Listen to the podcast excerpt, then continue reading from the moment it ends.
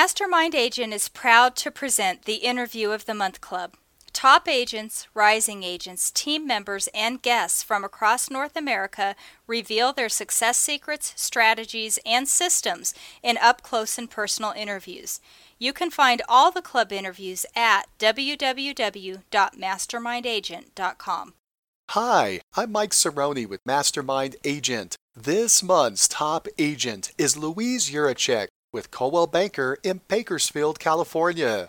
Last year, she closed 138 transactions with a total sales volume of 16 million. Her average sales price was 118,000, of which 34% were buyers and 66% were sellers. Last year, she had a four-member team. One sales partner, one office manager, one assistant, and one team leader.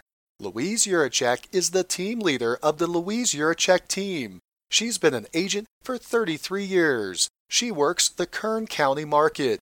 In this call, Louise talks about selling 35 homes her first year while working part time in real estate, what she did to get the top agent in her office to mentor her, how she personally closes over 100 transactions per year, starting every day by asking, Where's the deal coming from today?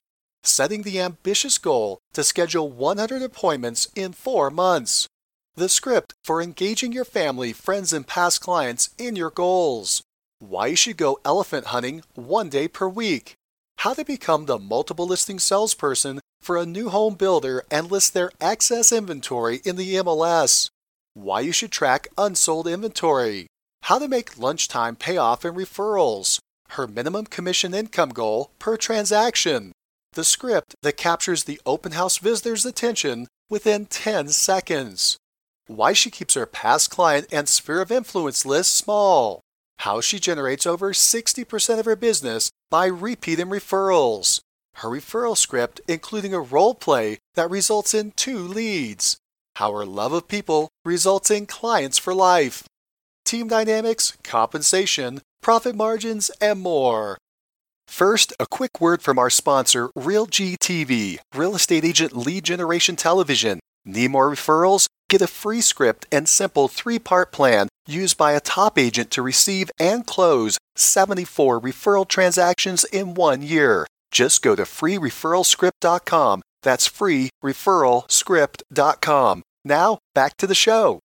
Welcome to the call, Louise.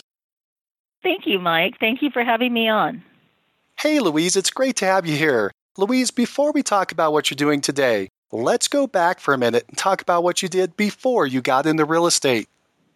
What did I do before I became a real estate agent? I was an intensive care nurse.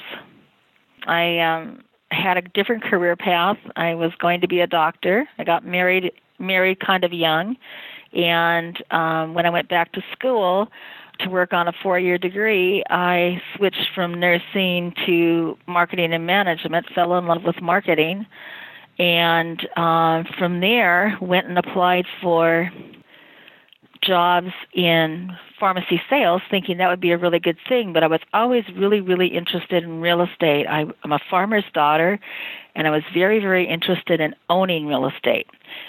So part of my thing when I came into real estate, I just graduated from college with a marketing management degree, was that I was going to continue to work full time as a nurse and I was going to work in real estate part time. Well, I started in real estate and my first day on the job without any training, I talked somebody into the office and they came in and bought a house. I had no idea what I was doing. My first year in real estate, I sold I want to say it was like 30, 35 homes. It was a million dollars in sales in a market where the average sales price ran about fifty, sixty thousand dollars. So that's how I got started in real estate. And in about two years, I was talked into joining an, another office from where I had been. And that was a very progressive office. They were the first office in town. I mean, this was a long time ago. They were the first office in town to bring computers into the office. So um, they were very progressive. They were very advanced. They were always cutting edge. And uh, within two years of working there, the broker owner said, "You've got to make a choice. You can't you can't continue to do nursing and continue to do real estate. You've got to do you've got to make a choice. And you're really good at this, and I think you should make this your choice." So that's how I ended up in full time real estate sales. You sold 35 homes your first year, and you were part time. Well, I was a nurse, and nurses have, I, I worked 12 hour shifts, so I could work three 12 hour shifts and be full time in nursing, and then spend another 30, 40 hours in the office. And I did, because quite honestly, I was getting divorced, and um, where, where better to be when you're getting divorced than in the office? And I had a, I, I was determined that I was going to succeed at this because I wanted to own a lot of real estate. Plus, I was getting divorced and I was starving. I had to work. Do you recall what you were doing that first year to get so much business so quickly? I went and took a lot of classes because, as you know, when you take the real estate exam, uh, it's you don't really know anything about selling real estate, and all I knew was nursing. And quite honestly, I thought I was one of these nice, touchy feely people because I've been a nurse for ten, twelve years. And when I in college, when I took a strengths deployment inventory personality test, I discovered that really and truly I was a very aggressive, assertive person. and uh, so, what was I doing? I knew nobody in town because in nursing I wasn't able to take a, um, my other than talk to people there. Uh, but where where my transactions really came from is I had another, there was another agent in the office that was one of the top mega producers in the office, and I watched everything that she did. She placed little ads in the paper. I placed little ads in the paper and talked to people when they when I answered those calls. I realized very early on that I didn't want to do floor time. That floor time was just the, years ago the um, salespeople answering the broker's phone. So um, I placed all these little ads in the paper. Well, that got me buyers and ultimately got me sellers. But I also started working expired listings and would get the listings, do broker open houses, that kind of thing. And that's how I built my business. You mentioned something interesting. You mentioned that you discovered your personality wasn't exactly what you initially thought it was. Are you familiar with the DISC personality profile? Somewhat, somewhat, but not really, really well. Okay, so you don't know where you score out on disc? I don't know about disc, but um, my current coach had my entire team take personality tests, and I continually come out as being very extroverted, very assertive, very aggressive in whatever personality test I take. And I am. That's who I am. I have to kind of like watch, you know, I have to dial myself back lots of times, with, especially with my staff. I have to be the warmer, nicer, and more cuddly when I'm working, I have one thing on my mind. My whole thing is where's the deal coming from today? Every day you start at zero, and where is that deal coming from? I was just explaining that to one of my buyer's agents who was kind of he kind of like sells a house and then he disappears. He kind of he's here but he disappears. He's not he doesn't really he thinks he's working but he's not. And I was trying to explain to him, "See, we're looking at our sales board. That's a blank sales board. Don't don't look at what's written up there. There is nothing there. Today is zero. Where's the deal coming from? So that's that's kind of where my brain's at every morning. That's kind of a Mike Ferry thing, you know. Start the day at zero. Well, if I were to guess, I would guess you're a D or a DI on the DISC personality profile. Very direct, very bottom line oriented, and results oriented. And you just proved it again right there. So I think that's exactly where you are. That's fantastic. Okay, now I'm going to label you why I'm actually an introvert. What's that? Oh, I'll say that again. You're now an introvert? Actually, my personality is I'm actually an intro, very introverted person. Okay, but a minute ago, I thought you said you were extroverted. I'm confused. I test extroverted, but my true personality style is very introverted. I was always extremely shy. And somehow, by when I started selling real estate, taking taking all the classes I took, uh, and I did Howard Brinton, Star, Star Power, for several years. Somehow, and then with I had some wonderful mentors that took me under their wing. I blossomed. It just I changed, and I'm still I still really much like to be alone sometimes. I have to have that time to recharge, which is what an introvert's really about my big escape is if I'm having uh, a day that's maybe not so happy, is to find a, a two hour window and go see a movie and get away from the phones, get away from everybody, and just be alone, and then I can recharge. That's neat that you found that and a way to, as you said, recharge your engines. Well, let's do this. Let's let's talk about what's been going on here recently. First of all, how long have you been in real estate now? Since September 3rd, 1983, 33 years. How many homes did you sell last year? Last year sold 138, and in 2014 I sold 147. Do you recall the, the sales volume last year? Sales volume last year was um, 16 million, 16 million three when we were preparing for this call, you had you had mentioned that you have recently committed to setting and going on 100 appointments uh, between August 20th and December 31st. You had some very clear dates, and that's basically just slightly over four months, just a little over 100 days. That's like six six six appointments a week. That's a very aggressive goal. And how did you uh-huh. come up with that goal? I coached with Tom Ferry. I was actually at a Tom Ferry summit and the last day was the 20th of August and he said when the market's a little unstable, which it is right now, in my market it is, you overcome that with massive action. And he suggested, he talked about how he did massive action. He suggested that we each make a goal to set 100 appointments between now and the end of the year. And you know, I'm kind of obsessive compulsive. And that just works for me. That works better than saying I need four listing appointments a week or six listing appointments a week. It's like, oh my gosh, I need 100 appointments by December 31st. Okay, I set one on the way home from the summit, and that was an expired listing, and I've so far set 10. I've had a couple days out of the office, but um, I've got 90 more to go, and everybody I talk to, it's the coolest way to ask for the business. I've had uh, four lenders give me give me transactions uh, of listings um, because I would say to them, I've set this goal to this 100 deals between now and the end of the year. I've already set 10. I need 90 more. Who do you know? Who do you have in your pre-qual drawer that needs to sell a house? One lender gave me three listing referrals, of which I've listed one, and I'm going to list another one on Saturday. So you're going out and asking everyone you know if they can help you with this goal. Exactly. I have this big goal. This is what I want to do. What can you do to help me do this?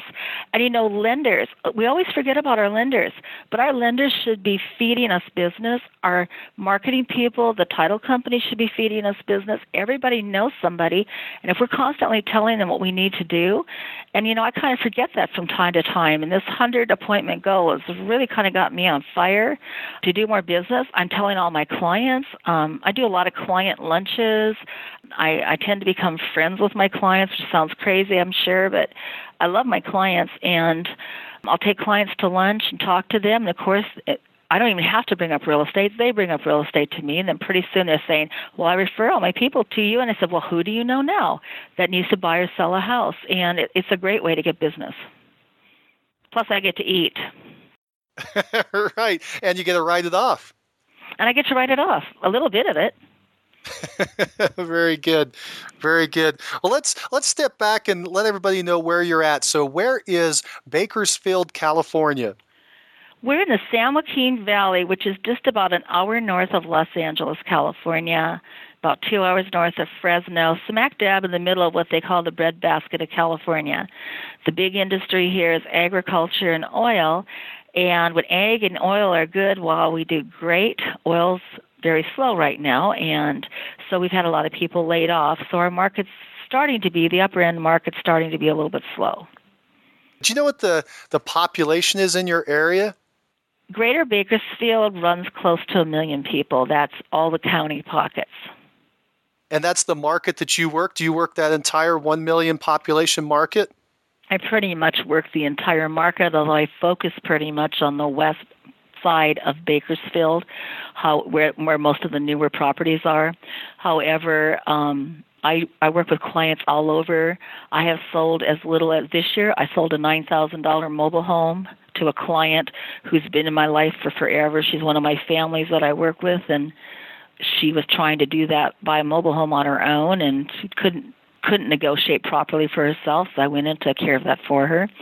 Um, I think it cost me more to do the deal than the commission, which was probably like three hundred dollars, but it made my client happy. And once again, you know, you have to honor that with your clients. I feel that they bring me business, they refer business to me, and like I have entire families that do business with me.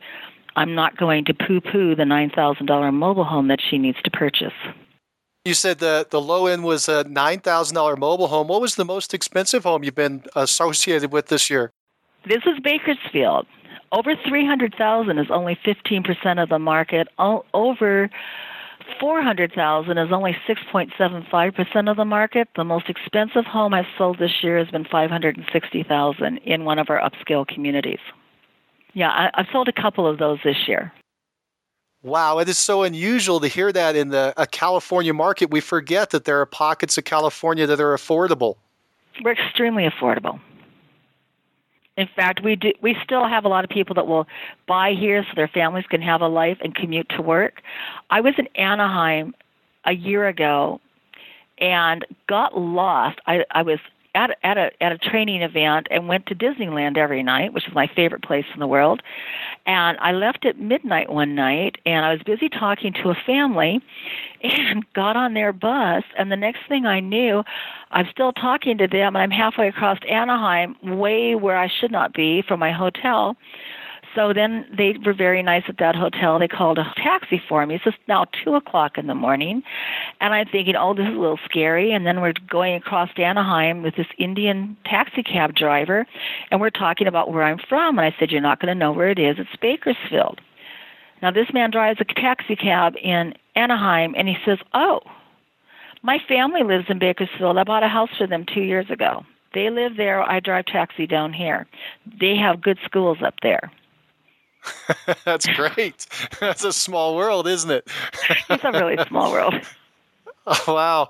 Wow. Fantastic. Well, now you you start describing your current real estate market. What is the average price then in the market? Average right now runs about 240, 250 out there. Prices are flat. 250 and under, we might still get multiple offers, but that's a little sluggish. Uh, if you get under 100,000, we're definitely going to get multiple offers, and I just listed a little $139,000 court-ordered sale. Upper market, once we hit about 290 and up, which gets out of our FHA market, our FHA sales price is 281 and under. Once we get to that 290 and up, it's very sluggish to where it's starting to kind of taper off. Our unsold inventory, which is the index I really like looking at, is running close to three months now, up from two years ago when we were almost less than a month. So you're looking at the absorption rates? Mm-hmm. That's what I usually like to look at. And you said you're around three months right now. Close to three months, uh huh. It went from one to three, so you know the market is starting to slow down. Yeah, two years ago we were just about one. Do you think that that's going to continue in your area? Do you you have a crystal ball? It depends upon what what oil's going to do. It, depends. I really and truly, you know, it, depends upon the elections, and it depends upon what oil's going to do. If oil comes back, in this is Bakersfield, it goes up, it goes down. When I started selling real estate, the unsold inventory ran somewhere between a year and a year and a half that was it was a hor- you know that was a very tough market. Um it was a 16 17 18 percent interest rate coming down from in the 20s remember that market? Yeah. and well you're probably a lot younger than i am but the deal is is um it was a tough market. And how i survived in that market i made friends with a loan officer who was very brilliant. And he taught me how to sell. Sound sound horrible but he taught me how to sell negative amortizing loans and negative amortizing loans of the old FHA 231. And um, you know what? People need to get into a house. They couldn't afford the horrible interest rates. This got them into a house. And most of the people kept those houses. And then the other thing that kept me alive was we had all the FHA no money down subject to assumables, meaning whoever took over the loan didn't have to qualify. So those and learning how to sell loans kept me alive. In fact, as the markets change, the more you learn about loans as a real estate agent, the more you understand the numbers that are involved in those real estate transactions, the more transactions you can do. We've been in this era, this last decade, of very, very low interest rates and, and pretty much easy money. But that's probably going to change as we just don't know when. And when it does, financing is going to become critical, isn't it? It is. And you know, right now, one of the things I'm doing with my team next week is a mandatory meeting with one of our lenders that co-markets with us to um, talk about and have them present all the different no money down loans that are available. You know, there's so many people that don't, good people that don't have any money that can't save because of the economy, but are paying huge monthly rent rates that could very easily afford to buy a house. They just don't have a savings. And I know that sounds like, well, here we go to the market crash again. But these loans are better. They're not um, they're not those horrible uh, no money down equity loans. So the the thing is, is um, we're going to go have a class with our lender on these no money down loans so that my agents can talk knowledgeably when they're talking to buyers. There are a lot of programs available. Often they're promoted by a state agency. And so you should look up your state agency and what's going on in your market, talk to a great lender, and they'll be able to teach you about these type of programs. They're usually in conjunction with an FHA loan or something along those lines. So it's a good program to help people get into homes. So great point. Let's talk about this. Do you have a niche or a specialization in your market? You know, I've been so blessed with people doing repeat and referral business with me that the majority of my business, 66%, two thirds of my business, is the repeat and referrals. Because of the new home sales, I am very much back into um, sitting open houses. I, for years, never sat an open house. And in 2007, when the market was so horrible out here, I um, discovered that Lennar Homes had inventory. And I could sell my clients that inventory, and they had special loan programs, back to those loan programs. And then they were offering, they had their new home consultants in a centralized location, and they were offering resale agents the ability to sit their inventory homes out in the communities. I sat every day of the week if I could. I sat when there was no air conditioning in the summer. I sat when there was no heat in the summertime.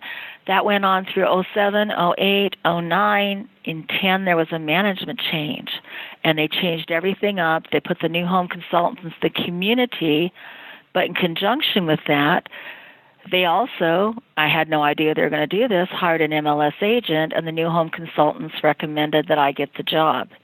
And so I was very blessed to become a multiple listing salesperson, meaning that if they have inventory they can't sell, that I can um, list, I can and do list their inventory. It also gives me and my team a intro into sitting open houses in their communities and that pushes the average commission dollars up for my team. Our new goal this year is to have a minimum commission of $6,250 for every deal that we do. You know, I'm I'm constantly focused on you know, yeah, I'm going to do a $9,000 mobile home, but really and truly, when I'm working, I'd like to work for $6,250 or more. If you have that minimum commission in your brain, it really helps.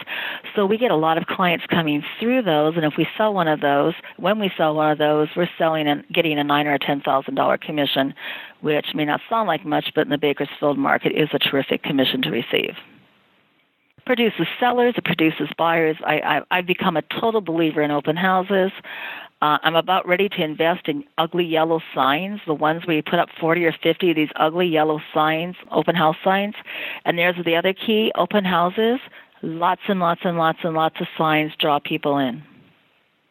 Now, you've been doing this. You've been doing these open houses for a while, and it sounds like you've been focusing on these new home construction properties. They're vacant, they're easy to access. You, you can get in there often. You put up a lot of signage, get people in. It's the extra inventory from the builder. That's why they're willing to do it. You said that the, one of the keys on the success with these open houses is signage. What other things make these open houses work? One of the things is is having my picture and my name on the signs. A lot of people come in because they see my name, they recognize my name, and or they've done business with me before and they want to say hi, and that gives me a chance to ask for a referral and or to see where they're at with selling their house. I've had clients that I've kind of lost touch with find me because of my open house signs. When do you typically hold these open houses? Every Saturday and Sunday from 11 to 5. We staff anywhere from six to ten open houses a weekend, and we're doing not just new homes, we're also doing resale. In addition to which, um, we do drive time open houses. Um, that's something I learned from somebody that was involved with Howard Brinton years ago, especially during day, these time of the year when there's a lot of daylight. Just go out. You don't need an ad. Just put your sign up during drive time, which can be anywhere from three to six, depends upon your community, and you get some interesting people walking through there that you're not going to catch on the weekend. The other thing that open houses have done for me has improved my ability to close people and to sell people because when you walk in you know it looks like such an easy job to be a new home agent but when when they walk into that open house you have about 10 seconds to capture their interest. 30 seconds they're going to be gone if you haven't brought up something there that you can offer them that will induce them to stay and talk to you. So it's it's really i feel improved my ability to sell homes what is that thing that you say or do to capture their interest in the first 10 seconds? Almost always, I'm just welcome to my open house. I have my hand out to shake their hand, which most people can't resist.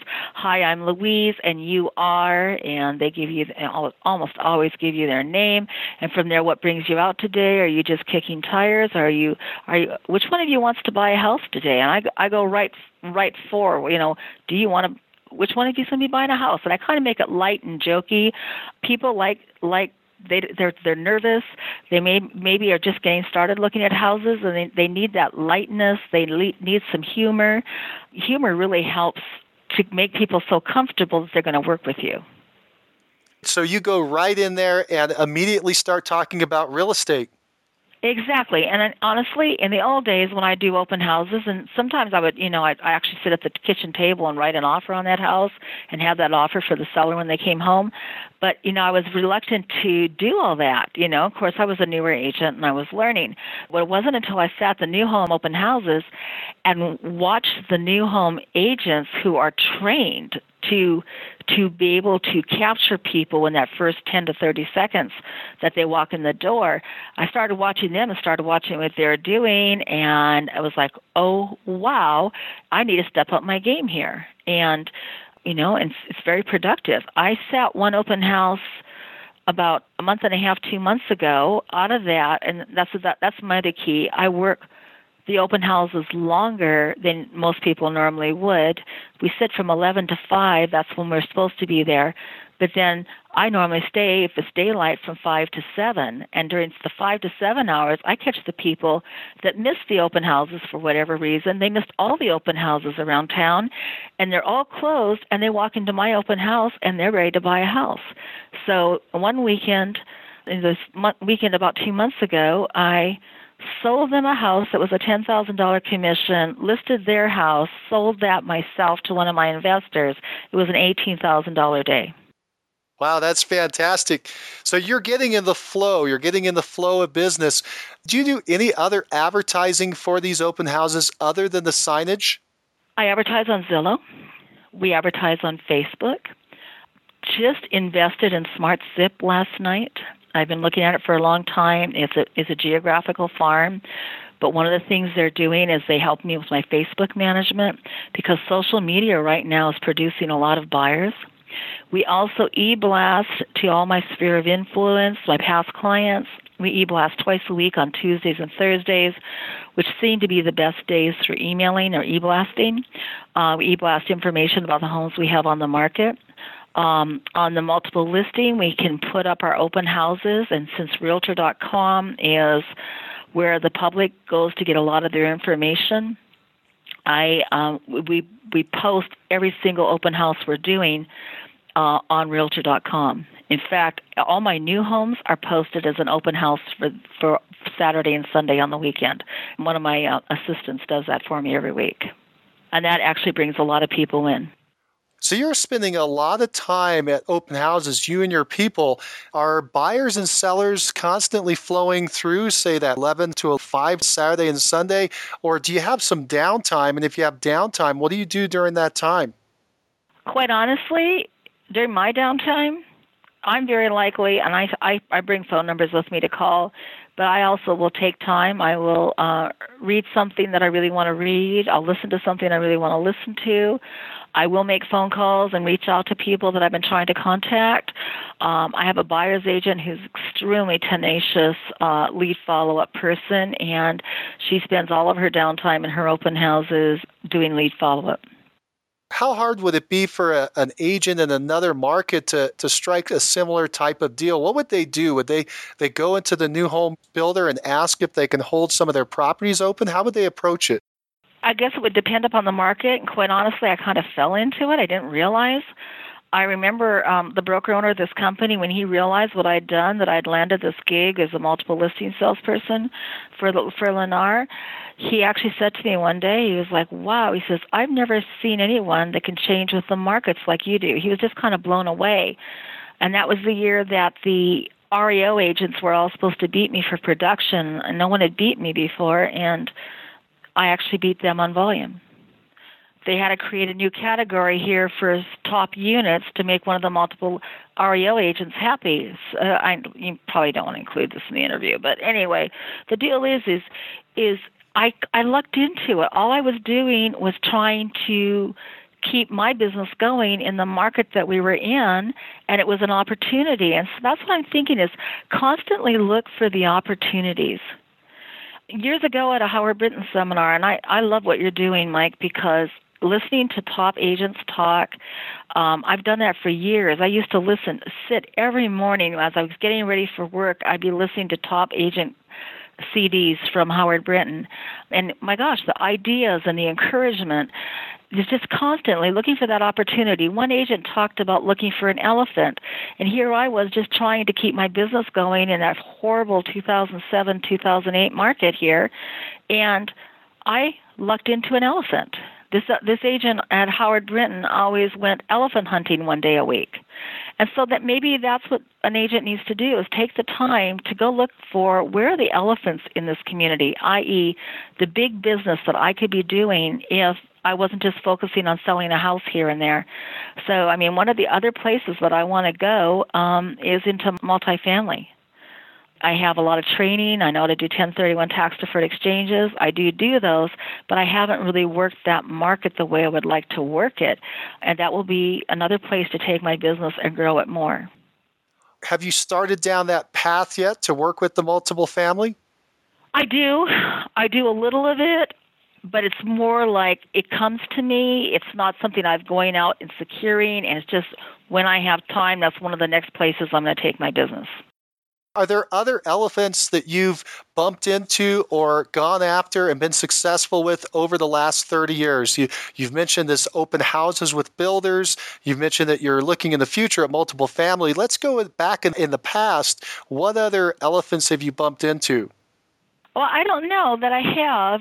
A lot of times it's finding that investor that wants to buy a lot of real estate, sell a lot of real estate. If you when you can find that investor to work with, that's nice steady bread and butter business coming in. And if you look at the commission dollars over the years, that can turn into an elephant. But also, you know, back to your question about how do you work with a builder, is going out, getting familiar with their products, uh, talking to the new home consultants, talking to the builder, letting them know what you can do for them, bringing them out a treat. It sounds crazy, but you know, people like goodies, and especially new home consultants, they're stuck there. Lots of times, it's a it's a long day. It can be very boring. Bringing them a soda, bringing them a snack, and doing that on a consistent basis, so they get to know you. So if they have a house to list, you're the one they're going to think of it's a long process. You don't you don't always just just just go and ask for the business and get the business. You sometimes have to work that business for a long time to to finally see it the the good fruition. But but i have um, other friends that work for for new home builders in town as multiple listing salespeople for different smaller builders. And from what I've seen, that's what they do. They go out, they talk, they make sure they know what what what the the builder knows what they can do for them. Builders, you know, are a little resistant. You know, they need us agents, but at the same time, they look at the commission dollars they're spending and are like, wow, you know, you're like a you're like an obstacle I have to deal with. But at the same time, they need us. And so if you can go out there and show them constantly, be pleasant, be nice, show them that you know what you're doing, and you know, bring a treat You mentioned something interesting. There are other builders in your market. Have you considered expanding this idea by working with other home builders? I and my team are not allowed to work with other builders. We can only work with Lennar. So that's a restriction you have with them. Eh, how long is that agreement for? What, maybe a year? Do it a year at a time? I do have a contract with them. However, I serve at their will. And, you know, I have one person in my office, over half of her job is doing all of the work that's involved with our Lennar activities, just the office work that's involved with Lennar. What percentage of your business has come in through that effort? What what type of volume are we talking about here? Just the listing volume is 33% of my business. And then we lump in uh, any any anybody that comes in like the the uh, people that bought a house from me out there and listed and sold their house i throw that back into the other 66% so we're talking over 40 transactions a year coming through this relationship with the builder just from listings and that doesn't count the buyer sales and the business that we take because not everybody walking through that door is going to buy a Lennar house. We're going to take those people out and sell them another house, and we're going to take those people out and uh, list their house. So that business. I don't count that as part of the one third. Uh, it comes from sitting those open houses, but it, it really reaches into the resale market. So I just look at it a little differently. Let's switch gears here and let's talk about an even bigger part of your business, and that is past clients and sphere of influence, repeat and referrals. Sounds like that's about two thirds of your business, about 66%. First of all, how big is your database of past clients and sphere of influence? If I keep it trimmed up, it runs up close to a thousand.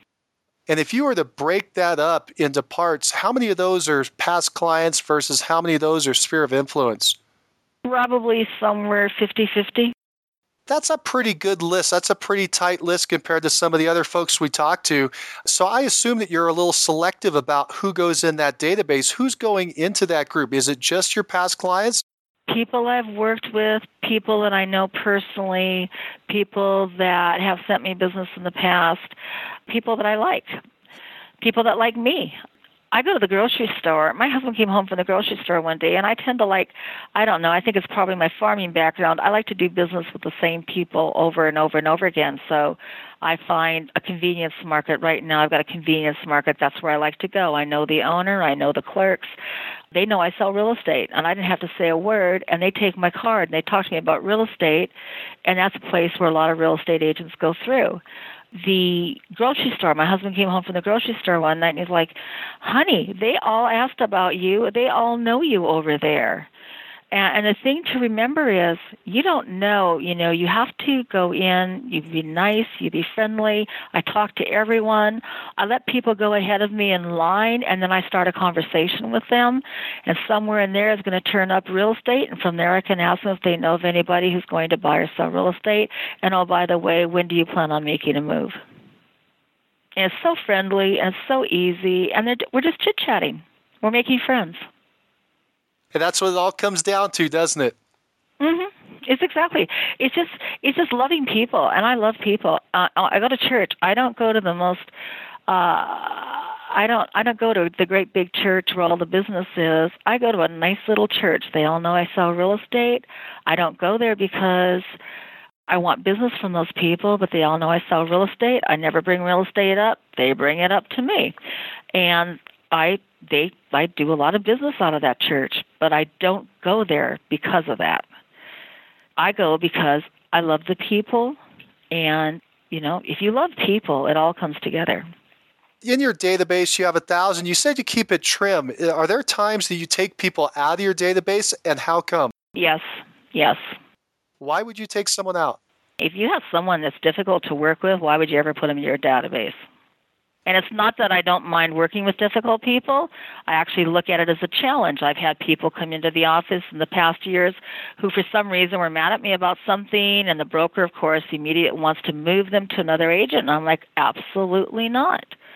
And I sit down and talk to them and figure out what their problem is. And I, I, I love doing that. You know, how can I make these people happy? But then you have that person that you can never, ever, ever, ever make happy. Why are we wasting our time with them? Why would you ever want to do business with them again? Put them out of your database. The other place to go is your orphans, the people that um, every person that buys a Lennar house, whether they're represented by us or not, most of the time, you know, they're going to just my listings. They're not. Those are adopted. Those are orphans and those come back and do business with me. And the other thing to remember is the sellers sellers of the houses that you represented buyers on. I've gotten calls over the years from people who said, "You don't know me, but you sold sold our last house. You represented the buyer, and we hated your guts.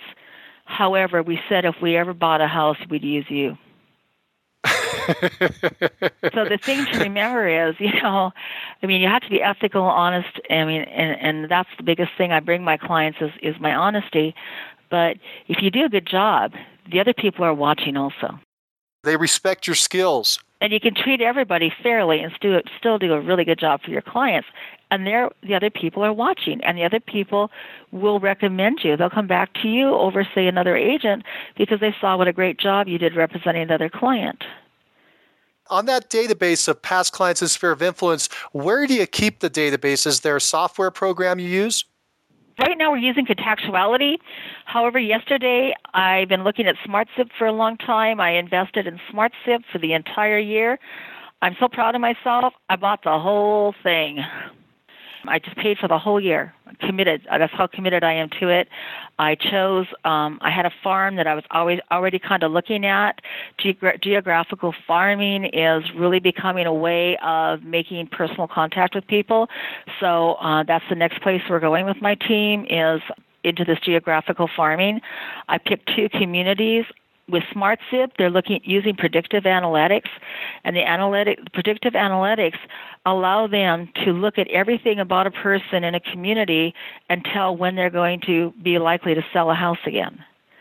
And that's one of the new big things out there. And the farms that I chose, is about 2,200 people because I didn't want to go too big.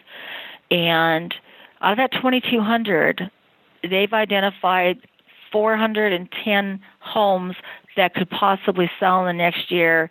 And predictably, realistically, there will be 183 listings out of that farm this year. Their thing was that I should pull 18% of those at, based upon the program that they're going to do for me. And everything's automated, so I and my staff pretty much don't have to work on it. And they will also be my CRM, so I can eliminate my Contactually account.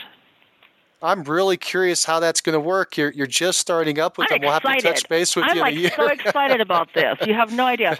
And and the communities I chose, one of the communities I chose was the first new home community for Lennar that I worked in. I was out in the community. People knew me, pe- even the people that didn't actually be, were represented by me, but I helped them in some way because you know, all you have to do is help one person, and, and even if you didn't get paid to help that person, they know someone else that's going to buy or sell a house with you. And so because I was in that community for um, from nine, from 2007, 2008, 2009, 2010.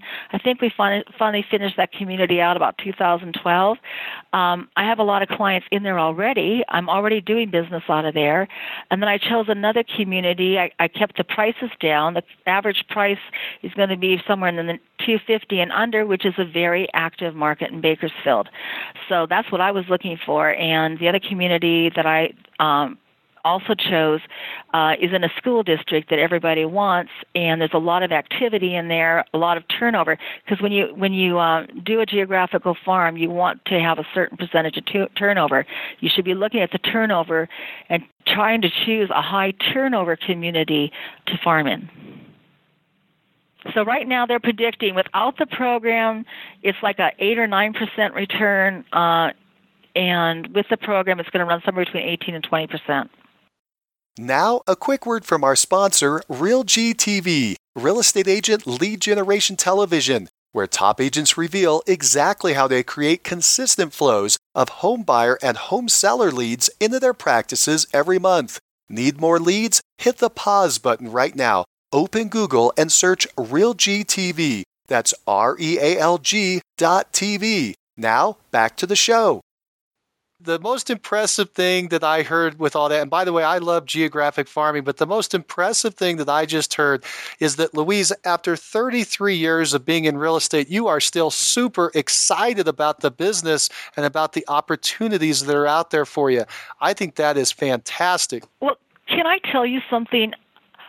I've always felt like, oh, I'm really not that good. I mean, that's okay. Okay, I'm not one of those. I'm not one of the big productive agents. And then um, I went back into coaching with Tom Ferry, and I didn't know about you. I probably would have gone with you, but um, in 2013 I went back, and it was pretty rough getting started. I had a great coach, but it was rough, and all of a sudden he got me to this big breakthrough in about eight months in, where I was able to acknowledge that I really am a great agent. Not to be boosting my ego, but I am a great agent. I really know what I'm doing. I have power when I work with people, and that like just turned my business around. I just can't tell you because I never felt that way about myself before, and it was like wow. And and no, and for years I I was always like one of the top agents, but I didn't feel that way about myself. And it was like the power from admitting that and you know coaching you know when you start out you you just don't you don't give up on it. You keep it it's going to be a little difficult at first for most people but you keep going and you get a good coach and you make these breakthroughs and then it's like wow. See i don't see myself retiring anytime soon and i'll tell you i just had my birthday i'm 62 um but i feel that i'm better than i've ever been. I'm in the process of building a team, which is a whole new learning experience for me. I'm all about learning and doing. I was taught by my mother that I was from a, very early age that I didn't have to get married, I didn't have to get have children. I must go to college and I must have a job. I have 3 degrees. And when you come out of that farming background, you know how to work. You're not afraid of work. And that's the biggest thing people need to know coming into this business it's not easy. It's hard. And you need to invest in yourself. You need to get a lot of education. You need to get into some kind of coaching program. You need to follow Mastermind Agent. Those are the things that listening to other agents, uh, doing what I did when I was brand new and didn't know anything, uh, finding a top agent in the office and it, literally attaching myself to her and not taking no for an answer. I would sit downstairs at night. This agent worked late at night, and I would just listen to her talk to clients. Back before I knew anything. And literally, she had no interest in being friends with the stupid new agent. And I insisted, and to this day, that woman is one of my best friends and is my one of my two longtime mentors.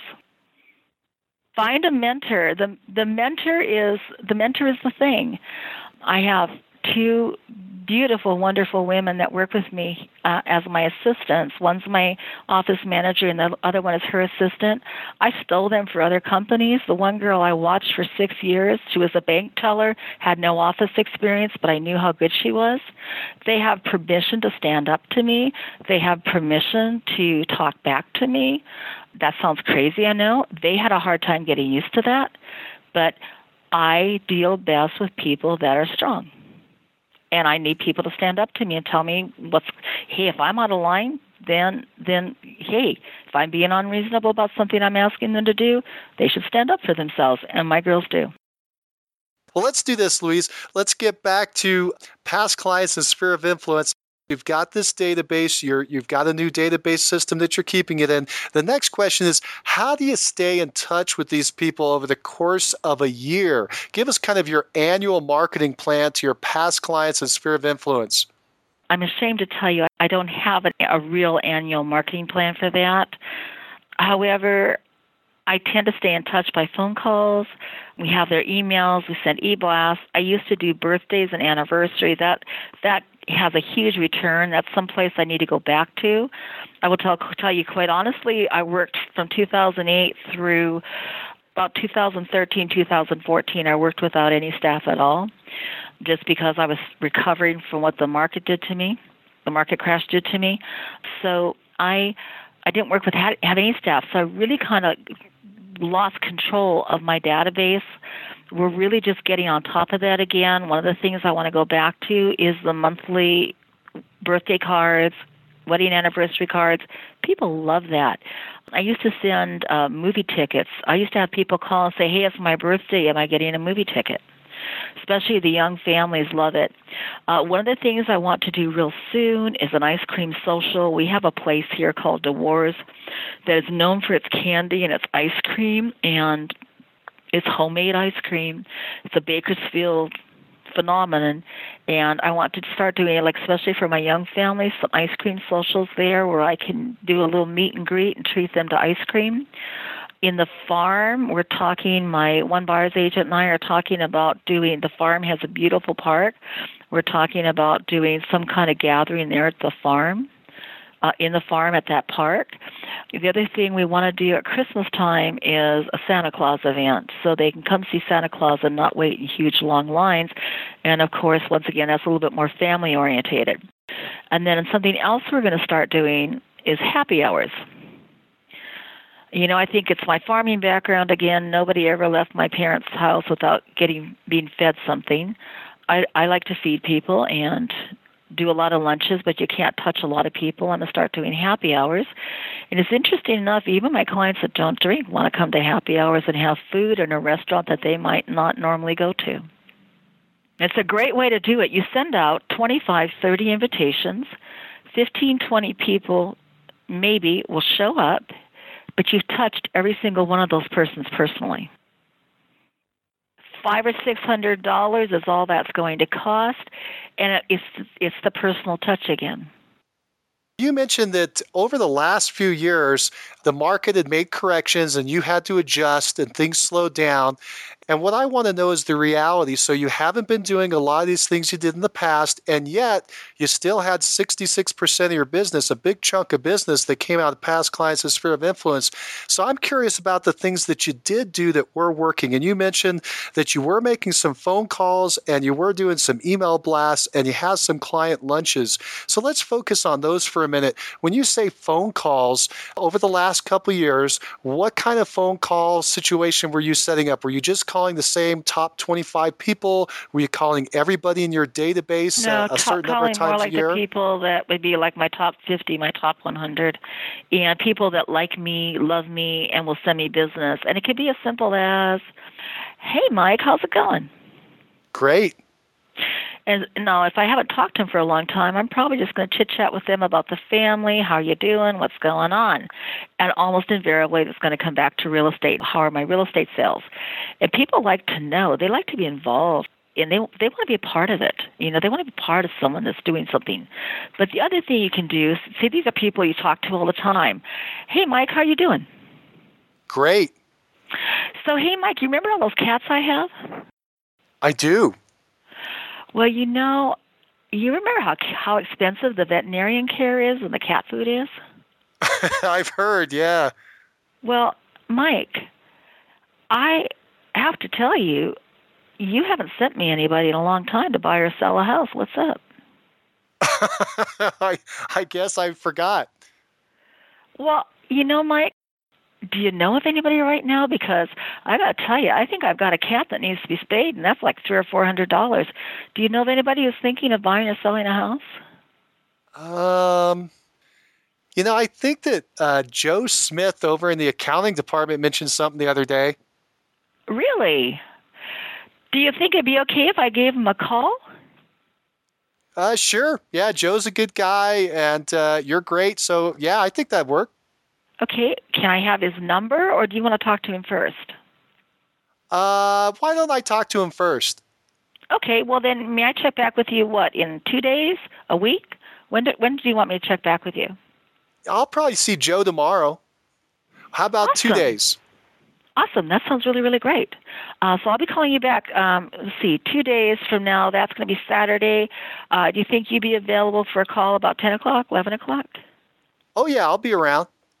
Perfect. Well, then I'll give you a call between 10 and 11 o'clock on Saturday morning. And so, how's the family doing? Oh, you know, they're doing awesome. Thanks for asking. Yeah, and I saw you had a, I saw on Facebook you had another child. you are paying attention. Yeah, just had another one. Yep, she's a no gorgeous kidding. baby girl. And you named her Amber, right? That's right. Uh, well, you are paying attention, yeah. Oh my gosh! Well, you know, I've been watching those pictures on Facebook, and I just your family's absolutely beautiful, and I see oh, you've got you. three children now. I when do you guys plan on making a move?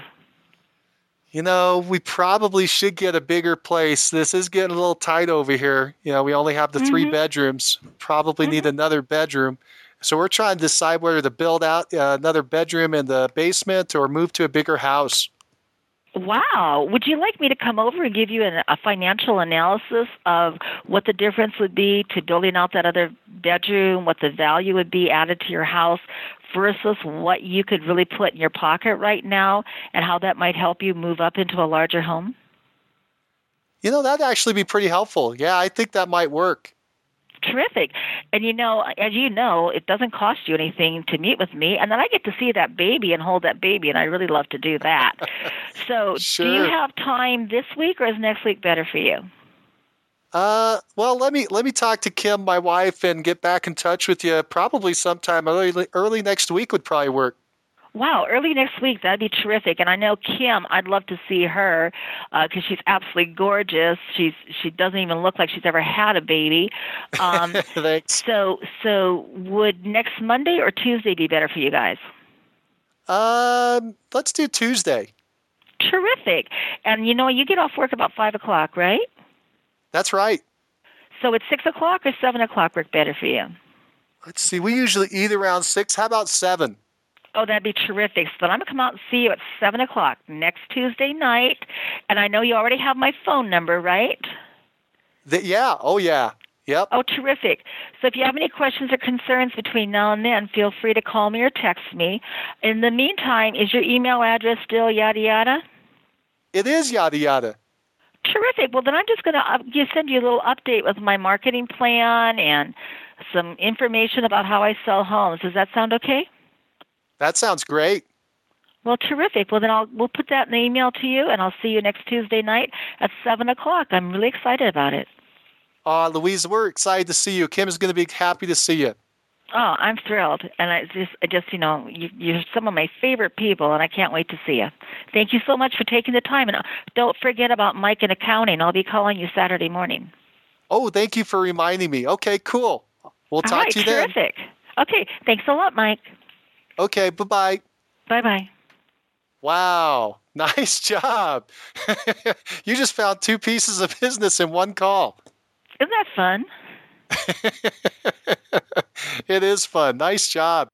And the thing is, is just pass your card out to everybody. But don't just like, hey, here's my card. I'm a real estate agent. Can I have some business? It's like, oh, get to you know, do the thing. Let them go ahead of you in line at the grocery store. Let them go ahead of you in line at the convenience store, and start you start chit chatting and and care about the questions that you're asking. Care about the answers that you're receiving. You know, the mirroring and matching that uh, so many of the sales programs talk about. If you start mirroring and matching people, I don't know if I was mirroring and matching you, Mike, but the deal is is because I wasn't paying attention to that. But but um, just start if you're really interested in people, the business is going to come to you. You were asking a lot of really great questions. Had you learned those scripts, or were you just curious and they just kind of pop the up in your head? Part of the script was I learned from my original broker owner, who was a genius salesperson. His spiel used to go, Hey, Mike, remember that teenager I've got? Yeah. well, you know how expensive those athletic shoes are? Yeah. Well, guess what? The kid wants a new pair of athletic shoes. He's outgrown the last pair. You know, the last pair were like three hundred bucks. This pair he wants is like four or five hundred bucks. Uh, I need some help here. Who do you know wants to buy or sell a house? But that's a, it's just a version. And by the way, uh, for years I've fed a colony. I'm a I'm a crazy cat lady. I fed a colony of feral cats, and I um basically run a rescue. And we do have extremely high vet bills. And somewhere in the process, my clients know that learn about me and they learn about my cats. There's an interchange. They learn about my vet bills. They've heard about the cat that was a hemophiliac and and, and so just whatever's going on and and and you know it's just it's such a natural thing and you keep it light. You kind of humorous. You kind of funny. Kind of making funny funny yourself, you know, and just myself and it just kind of works. And the interesting thing there is that you've given a reason for them to give you a referral. And in a lot of studies, if you give a reason that you're asking for something, the odds of somebody replying to you with a response, it, go, it goes way up if you give a reason, even if the reason doesn't make a lot of sense. So the idea that you're asking about tennis shoes or the cats, it's just a reason for them to respond, for them to feel good about replying and complying and being part of the conversation. I have a goal to write five thank you notes, five Gista notes every day. Years ago, and I do it once in a while now, I do the um, Dear Mike. Uh, I learned this years ago from another top agent when I was brand new in the business. He did this four times a year with his clients. It was a handwritten note. It was hand addressed. It was hand signed by him, and it was Dear Mike. Just a note to remind you that I'm still in real estate. I've set a really big goal for myself to sell 200 homes this year, and I was wondering if you'd be able to help me. If you know of anyone who's thinking of buying or selling real estate, would you please give me a call? I could really appreciate the help so I can sell those 200 homes. Please call or text me at such and such a number. Thank you for thinking of me. I really appreciate it. Da da da da. Sign your name. The agent I learned that from built his whole business on that, and he was one of the biggest broker owner developers in town at one time. In that case, it's giving them a goal to get behind. To help me. I've gotten calls back saying, Hi, Louise, I saw your note, and you know, hey, I know so and so, and I'm thinking, would that help you? And don't forget your affiliates because your affiliates know people, and if they know you, you know, you're giving them a lot of business, you know, ask them for the business back we started that with the phone calls and you're making the phone calls to your top 50 or 100 people that made you feel good. How often were you calling them throughout the course of the year? Were you calling them once a year once a quarter once a month? Honestly it should be at least once a quarter but i am kind of hit and miss on that. But i do follow a lot of people on facebook. One of the things i was just reading is response time on facebook. When people do respond to you on facebook you're supposed to have a certain response time back and I do get on the Facebook. I try to be on there every day, um, interacting with people that I know, my past clients, my friends, my sphere of influence on uh, Facebook.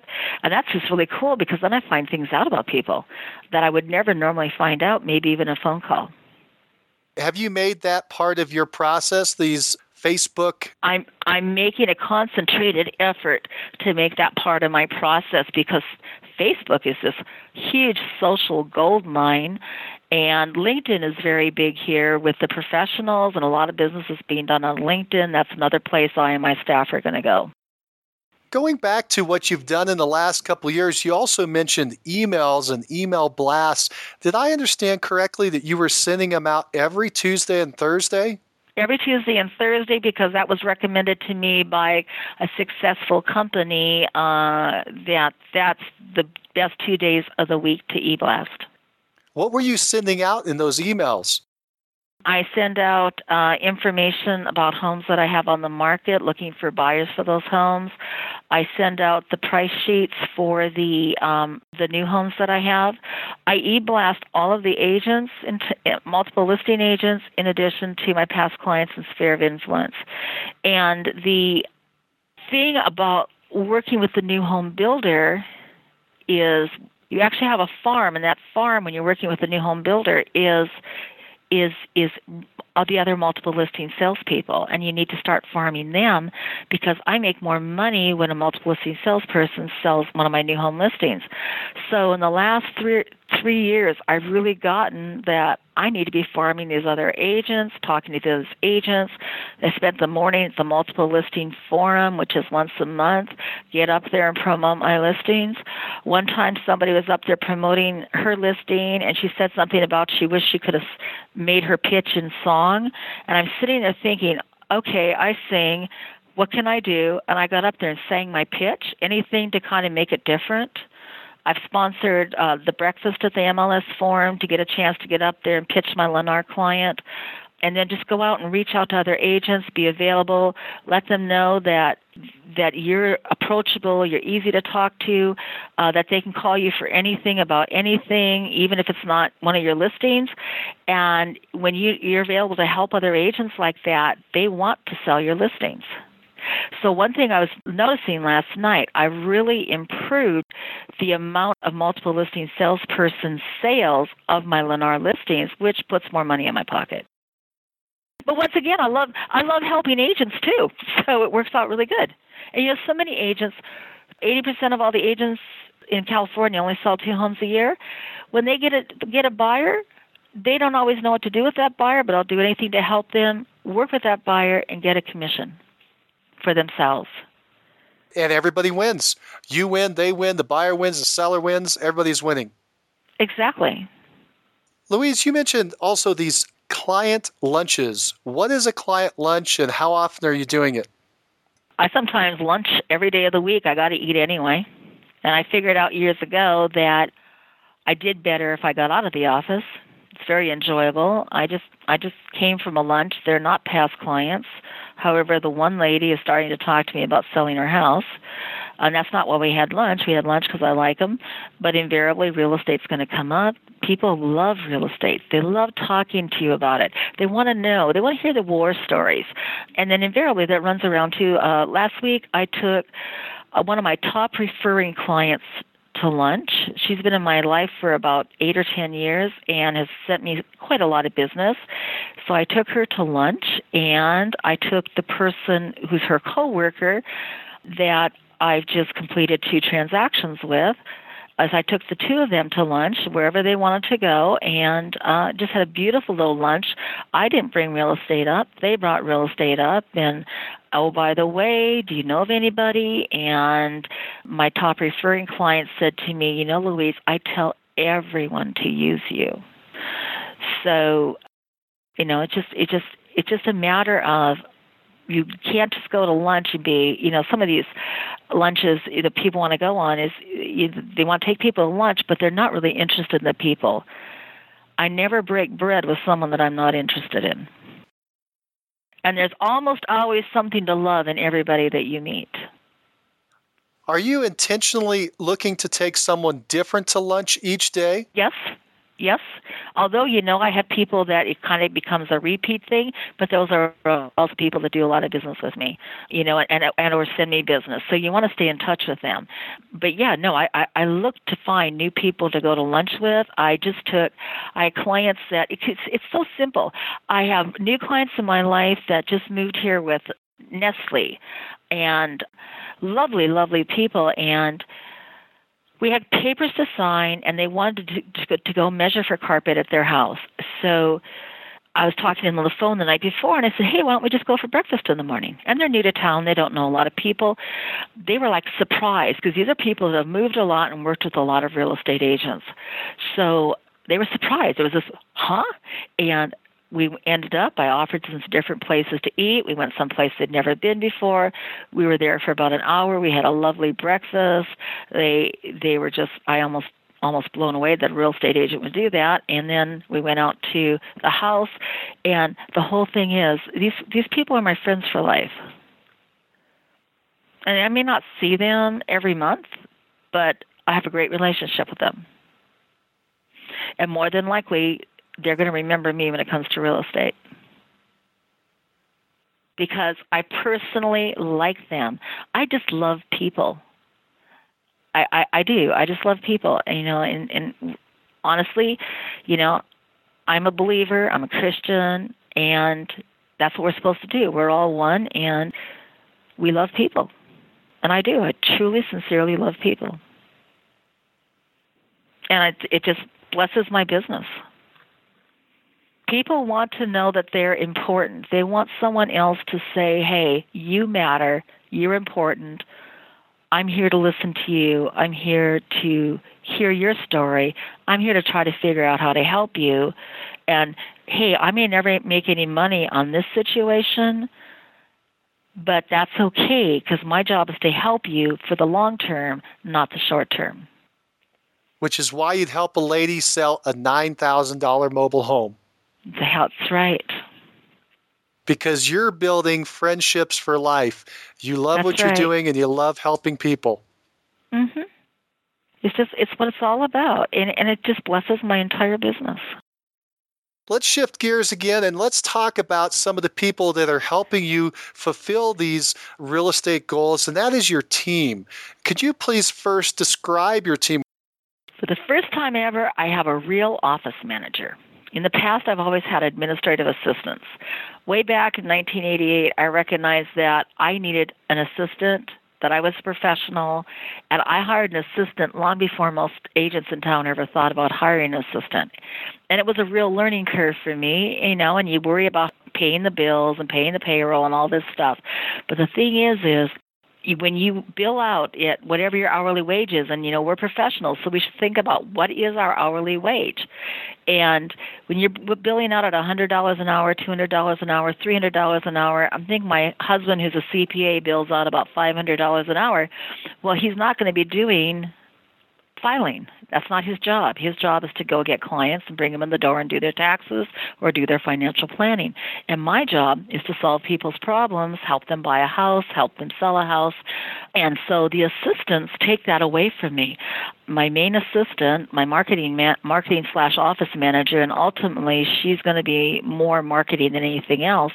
Over half her job is just uh, taking care of all the Lennar paperwork and that's just huge. That takes a good 20, 25 hours of work that I don't have to do every week.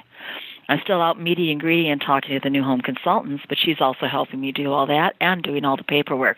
When a Lennar listing comes in, she does the whole thing from front to bottom, and it's a different process than, say, a resale listing is going to be.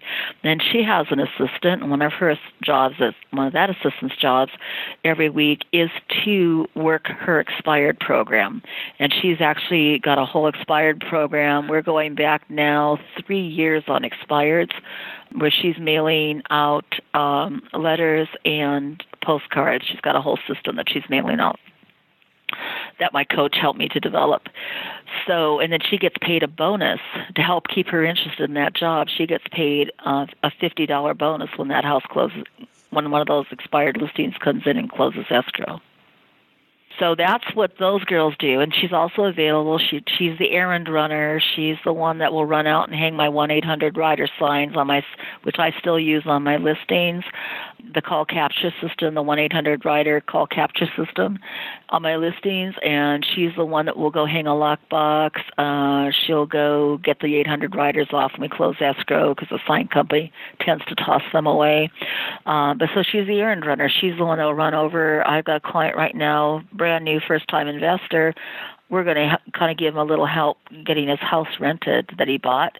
And so she's run over to Lowe's to go buy the for rent sign. So and then she'll go put the for rent sign up in the yard. So that's what that's what those two do.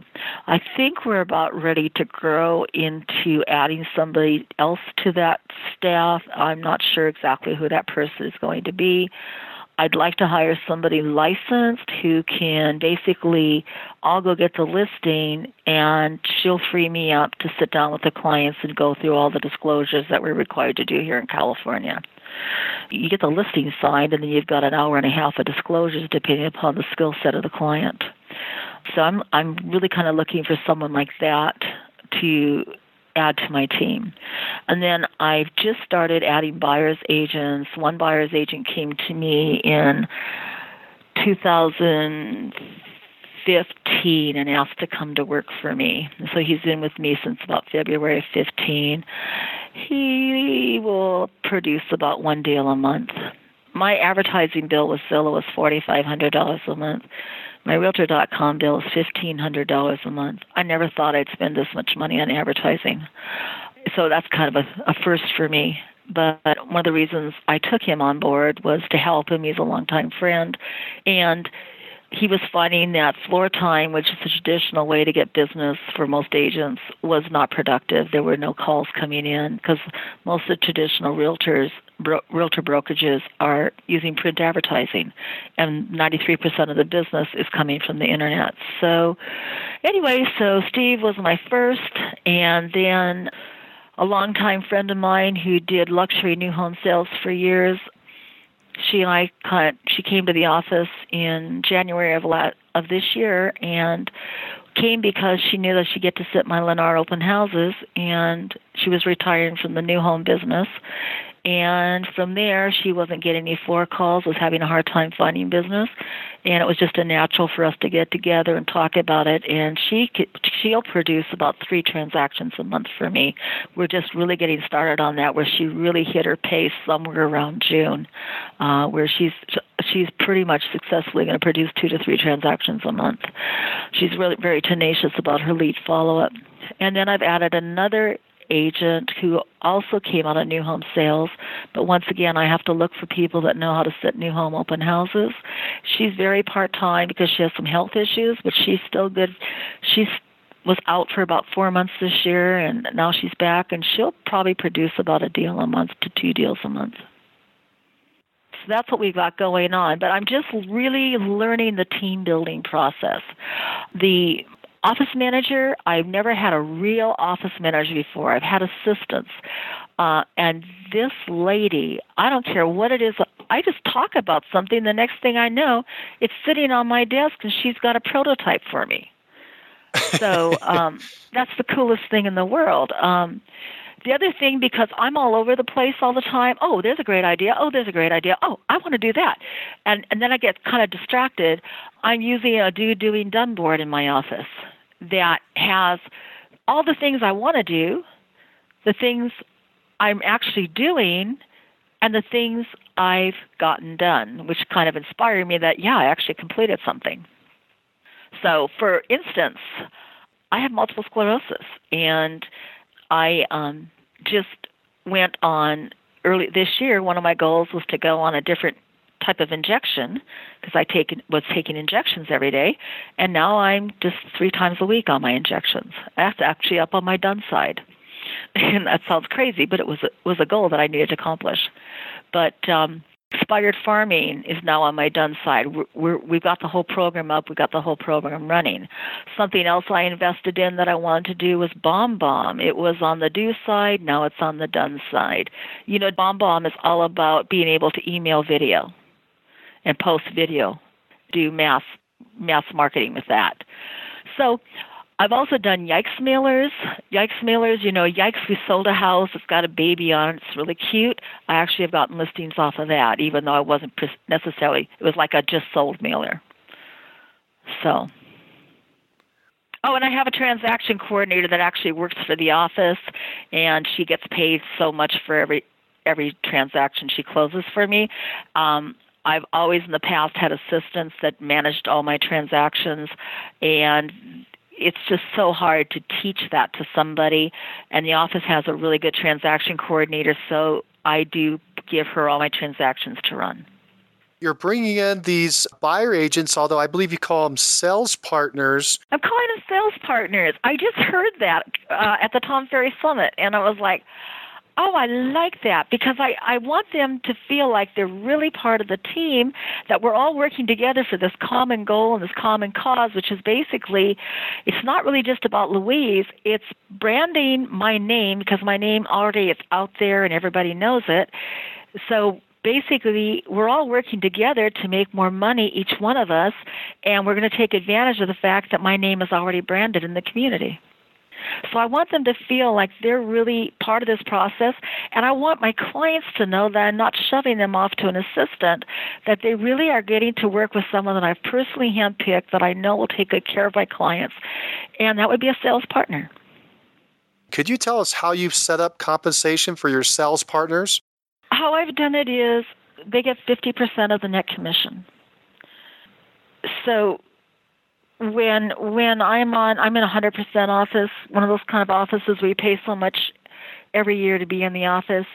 When I'm on a hundred percent, they're on hundred percent and they get fifty percent of my net. When I have to pay my office the chunk I have to pay them every year, they're going to participate in that and normally I'm going to get to 100% way faster than anybody, then they're going to get to 100%. So they'll end up making more money in the long run anyway. Plus, I have all these leads coming in. We're currently nurturing 387 Zillow leads alone. And, you know, that's a whole new word for me in real estate is nurturing we now nurture our clients because a Zillow or an internet lead is an eight to nine month turnaround at least. And there are people in that lead stack, and I tell my people all the time you go back and talk to those one year old leads, those two year old leads, because it takes some of these people that long to actually get to the place where they're going to buy a house. Fascinating because in the old days, if they weren't going to buy or sell a house in 30 days, it was like, why work with them, right? Sure. So that's a that's a big thing now is nurturing the leads. Uh, I've looked at buying hiring an inside sales agent. That's something else I'm thinking about, but, but I'm not quite there yet. I'm yet using Zillow's concierge service, where the concierge service of Zillow actually answers the phone from like 7 a.m. to 9 p.m. during the week, and from like 8 a.m. to 6 p.m., 7 p.m. on Saturday and Sunday, and that really is seeming to help to get the calls captured. Well, Louise, are you profitable? I am actually profitable. I still probably don't spend as much money as most agents do that make the money that I do. I have a CPA for a husband who we agreed years ago when we first got married that when we, we both had established businesses that it probably wasn't a good idea for either one of us to try to tell the other one to, what to do in their business. But he is on me constantly about profitability. Would you mind disclosing to us what your profit margin is, your net profit margin? I'm working towards a 30% profit margin. Louise, what drives you? The same thing I think that drove me to go get three degrees, even though I didn't need an MBA to sell real estate. I am extremely competitive.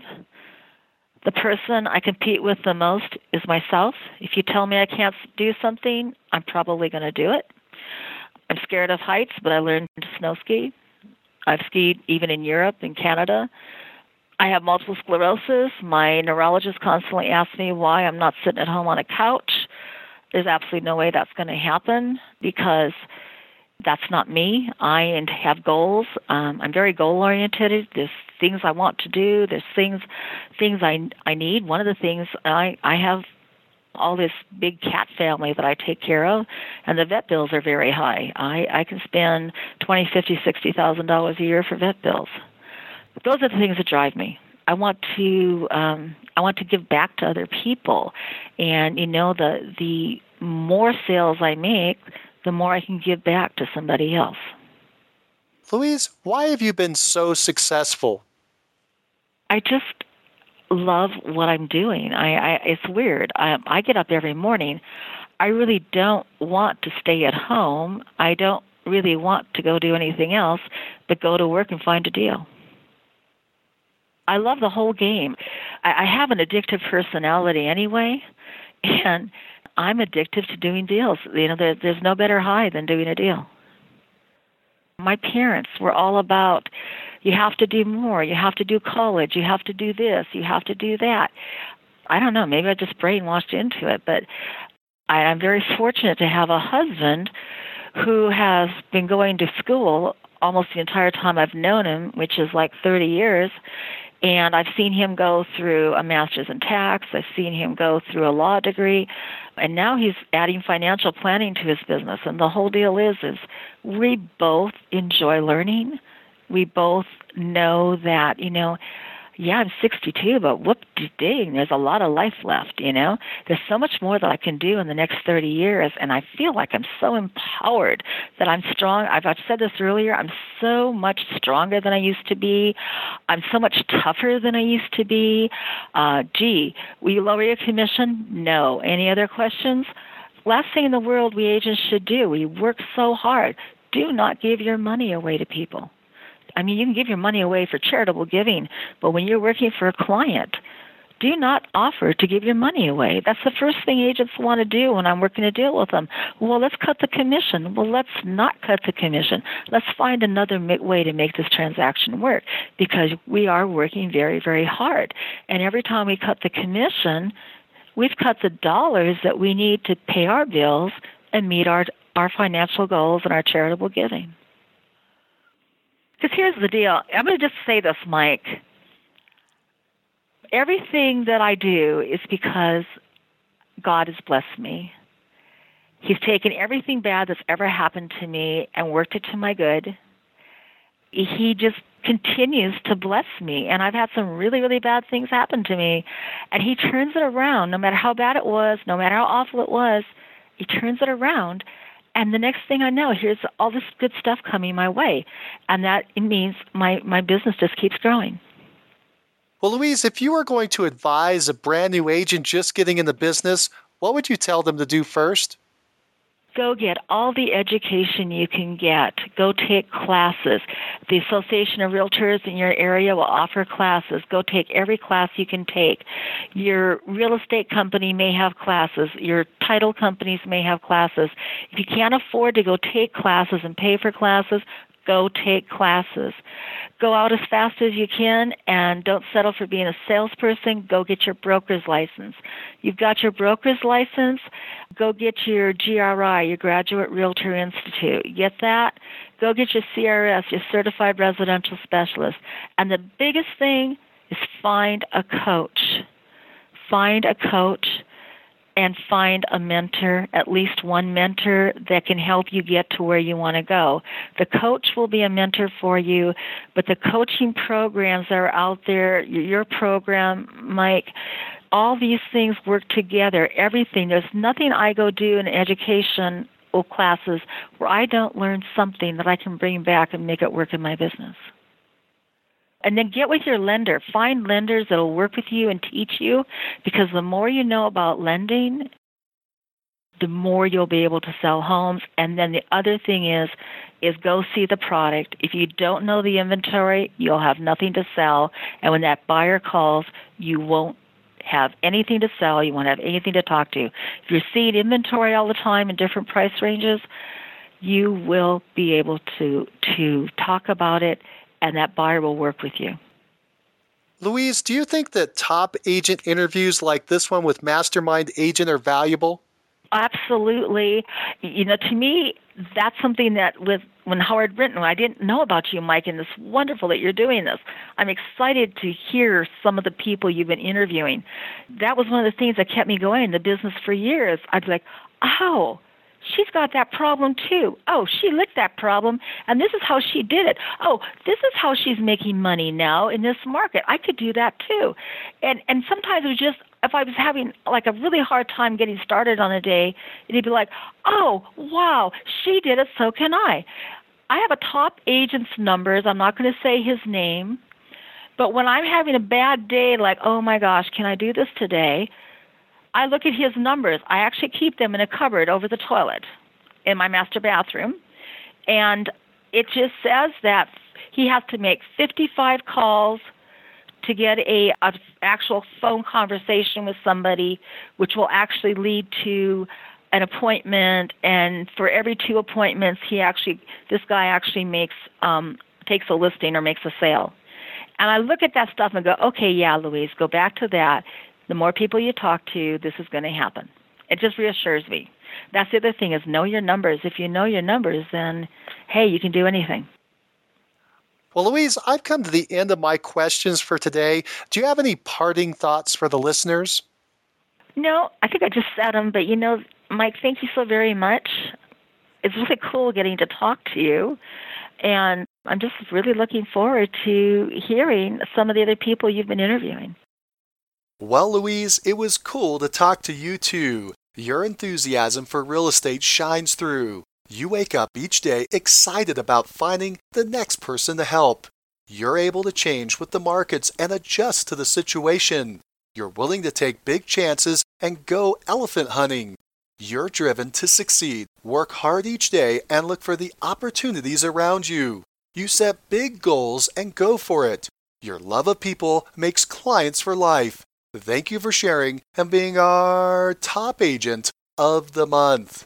And join us next call when we talk to an agent who adjusted to his new market and sold 297 homes last year. Find out who he is on the next Success Call. If you like the show and want to know when the next one's coming out, click the subscribe button on iTunes or Stitcher. And if you want to hear more episodes like this, give the show a five star review and write a quick comment. I read them all. and it motivates me to keep going and share the top agent success stories with you. Thanks. If you're looking for more ways to generate leads, check out our sponsor, RealGTV, Real Estate Agent Lead Generation Television, and their giant database library of video trainings where top agents reveal, demonstrate, and discuss their best lead generation methods. Visit RealGTV, R E A L G dot TV. If you're low on funds or just want to get the maximum leverage, check out my masterclass webinar titled Top 5 Free Lead Sources for Real Estate Agents. Learn more at freeleadtime.com. That's freeleadtime.com. Oh, and if you have a real estate friend who needs some inspiration, tell them about the Success Calls podcast. And don't you forget to subscribe right now to hear all the great top agent ideas. Keep moving forward. You've been listening to Success Calls on the Mastermind Agent Network, where top real estate agents from across North America reveal their success secrets, strategies, and systems in up close and personal interviews. You can find all the calls at www.mastermindagent.com.